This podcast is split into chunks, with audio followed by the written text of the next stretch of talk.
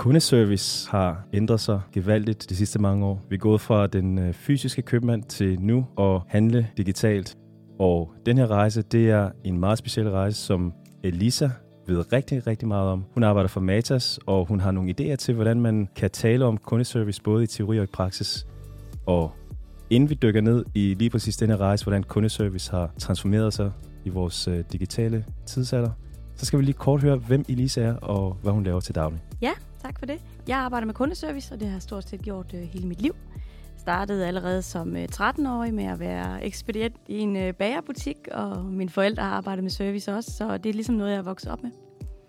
Så øh, har jeg været i lærer i en Matas-butik og udlært materialist.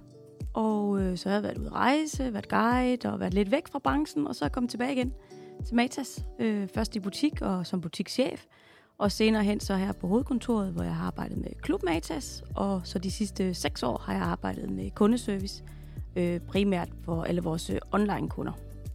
Så du har været med næsten helt fra starten af? Ja, det vil jeg sige, jeg har. Hvordan kan det være, at du lige præcis valgte at gå den her vej? Det virker som om, at servicegenet var noget, du opdagede ret tidligt, at du havde. Ja, jeg tror, det har sådan altid været naturligt for mig. Det der med, hvordan øh, man er over for andre mennesker, og hvordan man kan give en god oplevelse, og hvordan man kan gøre det der ekstra, som, øh, som kunder gerne vil have. Ikke?